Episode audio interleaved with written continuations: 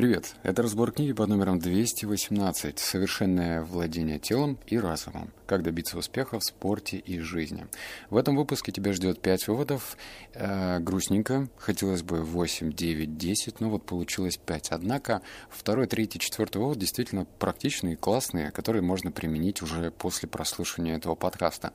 Давай перед э, выводами побухтим, стоит ли тебе читать эту книгу.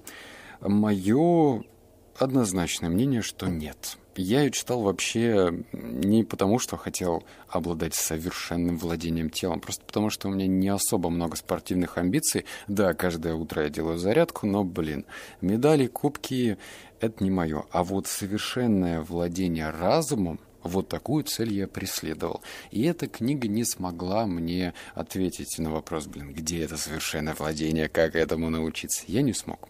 Второй момент. Это уже третья книга автора, которую я прочитал. И первые две «Мирный воин», э, продолжение «Мирного воина», они просто фантастические. Они разорвали все мое мышление в клочья, а потом я еле как его собрал заново. Здесь же книга написана сухим, практичным, понятным языком, но ключевое слово «сухим». То есть в некоторых моментах я просто скучал. Ну и ты, наверное, сам уже во время прослушивания это поймешь. Ладно, переходим к выводам. Вот номер один – Мое понимание проблемы углублялось, но лишь частично.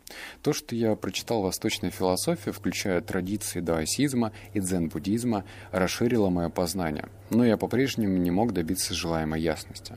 В конце концов, я обратился за ответами к собственному интуитивному опыту. Я понял, что дети учатся с невероятной скоростью в сравнении со взрослыми. Я наблюдал за тем, как играет моя дочка Холли, на случай, если я вдруг замечу у нее способности, которых недостает большинству взрослых. Однажды воскресным утром я наблюдал за тем, как она играет с кошкой на полу кухни. Пока я проводил э, глазами с нее на кошку и обратно, начал выкристаллизовываться некий образ. У меня в уме формировалась интуитивная концепция развития таланта. Не только физического таланта, но и эмоционального и умственного. Я заметил, что моя маленькая дочка относилась к своей игре расслабленно и беззаботно, точно так же, как и кошка, и понял, что суть таланта заключается не сколько в наличии определенных качеств, сколько в отсутствии умственных, физических и эмоциональных помех, мешающих большинству взрослых.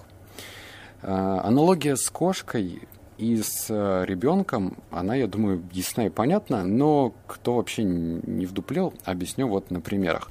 Если ты когда-то был на горнолыжных э, спусках, то, наверное, видел такую очень странную картину. Стоит ребенок, шлем просто на пол тела у него, но он такой маленький, я не знаю, два с половиной, три года. Он, видимо, совсем вчера научился только ходить, однако он уже стоит на лыжах и спускается с большого спуска, с крутого спуска. То есть он катается уже как-то на лыжах.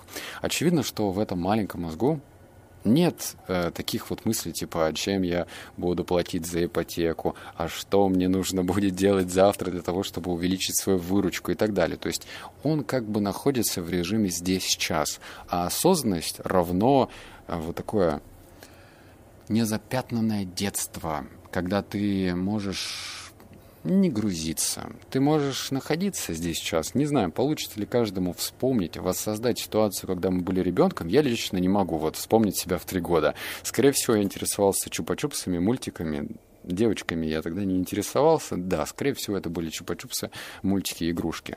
Но помимо всего этого, Ничего не было. А, ну были родители, да, точно забыл, извиняюсь.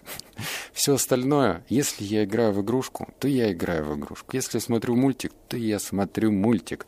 И все в таком духе. Однако в спорте, когда же мы, ну, наверное, только во время подхода думаем о том, чтобы как бы штанга нас не придавила. А во все остальное время думаем о том, да, простых обыденных вещах. И это грустно. Ладно, переходим уже более интересным выводам. Вывод номер два. В дни медленного физического прогресса вы можете воспитать в себе терпение и доверие естественным образом в процессе роста. Несопротивление выходит за пределы пассивного смирения и активно пользуется природными течениями и циклами. Запомни слово «несопротивление». Дальше. Обращая себя во благо любые обстоятельства.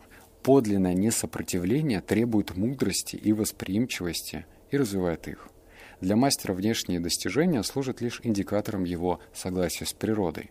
Мастера гольфа, например, интуитивно используют ветер, направление роста травы, влажность воздуха и неровности поверхности земли. Они используют э, силу притяжения, позволяя весу головки клюшки двигаться в расслабленном ритме. Мастера-гимнасты учатся сливаться с силами и условиями окружающей среды. Мастера тенниса учатся использовать себе на пользу покрытие корта. В обыденной жизни те из нас, кто сопротивляется переменам, мешают росту. Боб Дилан напоминает нам, что те, кто не занят рождением, занят умиранием. То, что гусеница называют концом света, мастер именует бабочкой. Принцип из боевых искусств учат, если тебя толкают, тяни, если тянут, толкай. Движение противника можно использовать в обеих интересах при помощи несопротивления. Применяйте мягкость перед лицом твердости, смягчающую, нейтрализующую и перенаправляющую силу. Мастера в совершенстве владеют телом и разумом, отвергая конфликтные установки. Они прекращают принимать врагов и сопротивляются им. Они рассматривают своих соперников скорее как учителей или партнеров по спаррингу, ставящих перед ними задачу раскрыть в себе все лучшее. Почему я вытащил этот вывод и сказал, что он практичный? Да вот тебе доказательная база по поводу несопротивления. Есть такое боевое искусство, оно называется айкидо. Я это говорю не с умным видом, что я не айкидоец, если есть такие люди. Я просто знаю, что это боевое искусство есть. Оно нацелено на что? Действительно, если тебя э, толкают, то ты должен не сопротивляться. То есть не нужно на толчок типа бросаться вперед. Ты должен, наоборот, отступать назад и в момент твердости становиться мягким. То есть если на этом построено целое боевое искусство, целая философия, то это имеет место быть. Но дальше еще обрати внимание, что смотри, у любого спортсмена у него бывает затык. Я это говорю тебе не просто как э, пиздюк, да, я когда-то, когда занимался спортом, даже делал жим лежа на 100 килограммов. Ух, конечно, для многих это типа, что за результат, ты че, малой? Но тогда я считал, что 100 килограммов жим лежа, вообще с хорошей техникой это здорово. Но, когда я к этому шел, естественно, я сопротив... Э, сталкивался с сопротивлением, мне не получалось. Ну вот что-то тут рука дрожит, здесь я чувствую, что у меня из задницы позвоночник вылетит. То есть это сопротивление было постоянным этапом моего развития. И здесь пишет автор, что э, игрок в гольф, он обращает внимание на траву, он обращает внимание на ветер. А если он обращает внимание на внешние факторы, он начинает изучать их, мне вспомнился фильм, я, к сожалению, не помню, как он называется, э, главный герой Энтони Хопкинс, и он там играл роль гонщика из Австралии, который побил в свое время мировой рекорд. Он делал вот этот спортивный болид, и он настолько изучал кропотливо все детальки. Он там менял шурупики, болтики, какой-то специальной смазкой пользовался для того, чтобы смазывать вот эти механизмы.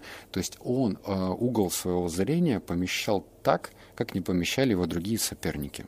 Так что тебе нужно изучать и смотреть э, все окружающее в момент, когда ты сталкиваешься с сопротивлением. То есть если тебе сложно, если тебе трудно, если тебе не удается сделать какой-то очередной рекорд, ну не можешь ты присед сделать больше, становую тягу или что-то еще, сфокусируйся на другом. Сфокусируйся, например, на том, как работает твой трицепс в этот момент. Или как, не знаю, там, икры пожалуйста, вот фокусируйся на них и старайся переключаться, потому что сопротивление, оно, ну, негатив. Злоба, злость по отношению к себе. Вот номер три. Большинство из нас еще детьми научились бояться неудач, особенно публичных неудач, и избегать их любой ценой. Никто не хочет, чтобы его называли неудачником. Так мы учимся защитным механизмом вроде фразы «да я и не старался», цепляясь за убеждение, что у меня могло получиться и лучше, если бы я действительно постарался, но мне это было не так уж и важно, никогда не терпишь неудачу на самом деле. Страх неудачи рождает напряжение. Вот здесь внимательно. Страх неудачи рождает напряжение – Напряжение затрудняет циркуляцию крови и замедляет рефлексы, что влечет за собой поверхностное дыхание. Поверхностное дыхание приводит к сокращению не тех групп мышц, что затрудняет координацию. В конце концов, страх неудачи создает порочный круг, который приводит к тому, чего бояться больше всего. Чтобы разорвать этот круг, надо смириться с неудачей. Недостаточно просто вытерпеть ее, а надо оценить неудачу и ее пользу позволяете себе полдюжины ошибок каждую игру. Даже промазывайте разок специально, просто для того, чтобы оставаться не скованным и поддерживать сбалансированный взгляд на вещи.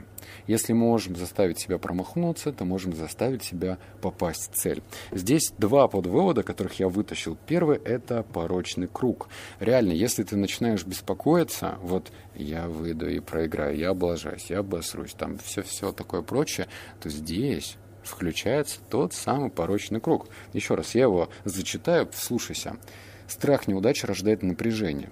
Напряжение затрудняет циркуляцию крови и замедляет рефлексы, что влечет за собой поверхностное дыхание. Поверхностное дыхание приводит к сокращению не тех групп мышц, что затрудняет координацию. Понимаешь, да? Что все вроде начинается с мысли, что у тебя не получится, а при этом страдает все тело. А тело же у нас отвечает за что? За действие, правильно? То есть как точно ты ударишь по мячу, как, сильно, как сильно ты сделаешь там тягу определенную. То есть мысль идет напрямую на действие. И второе, вот тоже под вывод, это дай себе возможность облажаться. То есть тебе нужно э, дать эм, сигнал мозгу, что да, я могу, дружище, облажаться, да, могу, дай-ка я тебе покажу, как я это сделаю, сделаю красиво. И в момент, когда ты облажаешься намеренно, например, там ударишь по мячу так, что он не попадет в ворота, ты обнаружишь, что трагедии не произошло. Ну, типа, жизнь продолжается, все хорошо, идем дальше, понимаешь, да? То есть тебе нужно намеренно облажаться, чтобы дать сигнал, что все окей. Вывод номер четыре. А, практический вывод. Весеннее сгладит да, наверное, весеннее. Сгладит воздействие силы тяжести. В отсутствие силы тяжести вы скоро стали бы бесформенной массой без мышечного тонуса, со слабой циркуляцией крови и лимфы, поддающей любому необычному стрессу, которому подвергается тело. Поле действия силы тяжести – отличный изобретатель. Это круглосуточная лаборатория. Астронавтам приходится делать упражнения или создавать искусственную гравитацию, чтобы избежать ослабления костей и мышц. С другой стороны, зона действия гравитации тоже может истощать силы. Позвонки находятся под давлением один над другим. Между ними есть лишь тонкие хрящи, а ноги должны нести вес тела. Притяжение сжимает хрящи час за часом. Простейший способ сгладить воздействие силы тяжести – это висеть каждый день. Утром и вечером висите на перекладине или на дверном косяке. Или же сами сделайте простейшую перекладину, которая легко выдержит ваш вес.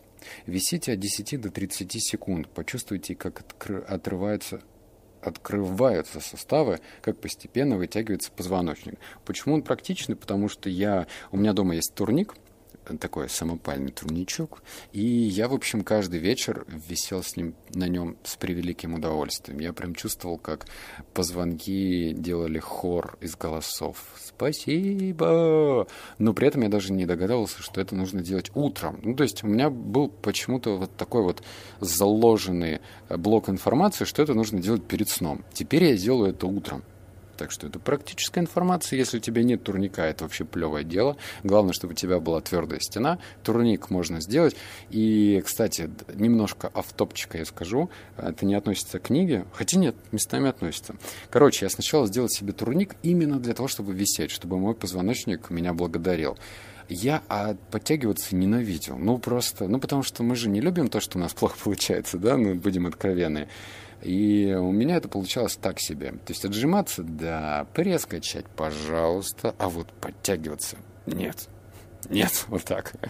И когда он у меня появился, я такой на него смотрю. Эй, турник. Он не отвечает. Ну, турники не отвечают. Я тебе сделаю. И я начал э, подтягиваться. Сначала как задохлик подтягивался там пять раз, три подхода по пять раз. И вот сейчас я делаю 13 э, раз по, по три раза. 13 раз по три подхода, да. Я прям горд собой, потому что это была ненависть отторжение. Но вот я даже немножечко полюбил его. Так что у турника прям много плюсов. Идем дальше. Последний вывод, пятый. Основной смысл традиции дзен – кланяться на входе и выходе из зала, где проходят занятия. Точно так же, как десятиборцу нужен переходный момент между прыжками шестом и метанием кампья – гимнасту нужен умственный переходный момент между гимнастическими снарядами, которым требуется разный подход. Даже танцору нужен переходный момент между вальсом и фокстротом. Бегуны и пловцы по-разному проходят э, подходят к коротким и длинным дистанциям. Игрокам в гольф нужна своя умственная разминка, чтобы наносить удары и забивать мячи в лунку. Умственная разминка дает нужную я не знаю, что это за слово, нужную конять, нужную конятию? Окей, пусть будет так. Эмоциональная разминка может начаться с нескольких глубоких успокаивающих вздохов. Э, что я несу? Можно вспомнить первоначальный восторг, который вы ощущали по отношению к своему виду спорта, и представить в уме соответствующие образы, чтобы приподнять свой эмоциональный настрой. Сконцентрируйтесь на том, что радует вас в тренировках. Представьте, как с успехом достигаете своих целей. Умственная эмоциональная разминка может показаться длинной и запутанной, но на самом деле она может проходить со скоростью мысли. Весь процесс может закончиться за несколько медленно глубоких вздохов или за одно мгновение спокойных размышлений. А меня здесь впечатлило больше другое. Это традиция дзен, кланяться на входе и выходе из зала. Обрати внимание, что вот эту технику, даже называемую технологию, можно внедрить и в повседневной жизни или даже в частности в бизнесе. Рассказываю. Вот смотри, у нас же почему-то в, в априори выглядит так. Рабочий день начался, многие сотрудники идут делать кофе, не знаю, там, тусят, чуть-чуть спрашивают, как прошел день у коллег, и только потом что-то там идут к компьютеру и делают свою рутинную работу. Не знаю, там проверяют почту, смотрят э, жалобно на телефон и понимают, что им скоро нужно будет звонить и так далее. Но дело-то вот в чем. Нужно, э, например, в боевых искусствах люди же не просто бойцы себе, ну, кланяются друг другу. То есть это такой ментальный знак, это же тоже техника НЛП своеобразная. То есть когда ты с помощью какого-то движения настраиваешь себя на определенный лад. То есть есть к чему это? К тому, что ты можешь, садясь перед компьютером, сделать какой-то свой собственный знак, который позволит тебе включиться в нужную для тебя э, форму. То есть ты такой, не знаю, поклонился компьютеру, главное, чтобы никто не видел, типа, да, поклонился. И в этот момент раз, и происходит переключение. То есть ты даешь сигнал самому себе, что сейчас мы... Ай, здорово поработаем. Э, и нужно работать, естественно, с сетами. То есть 45 минут или 50 минут поработали, еще раз сделали знак компьютеру, богу компьютера, и пошли заниматься минут 10-15 другими повседневными делами, там играть с ребенком, с кошкой, с кем угодно, с соседями, и после этого опять. То есть мы должны давать сами себе знаки, чтобы включаться. Вот. А опять же, эта техника не будет работать с первого раза. То есть тебе нужно сначала приучить свой организм. Это как колокольчик Павлова, да, собачки, все, помним эту историю. Миллиард раз я уже читал, мне уже тошнит от этого. Колокольчик, собачка, слюнки выделились, а мяса не было, и вот по колокольчику все это происходило. То есть условные рефлексы. Здесь та же самая история. Мы можем себя настраивать. Так что дзен-буддисты не дураки, можно у них поучиться. Все это были пять выводов, Надеюсь, они были для тебя полезны. Я прям буду рад, если полезны. Обнял, поцеловал, заплакал. Услышимся в следующем подкасте в четверг. Пока.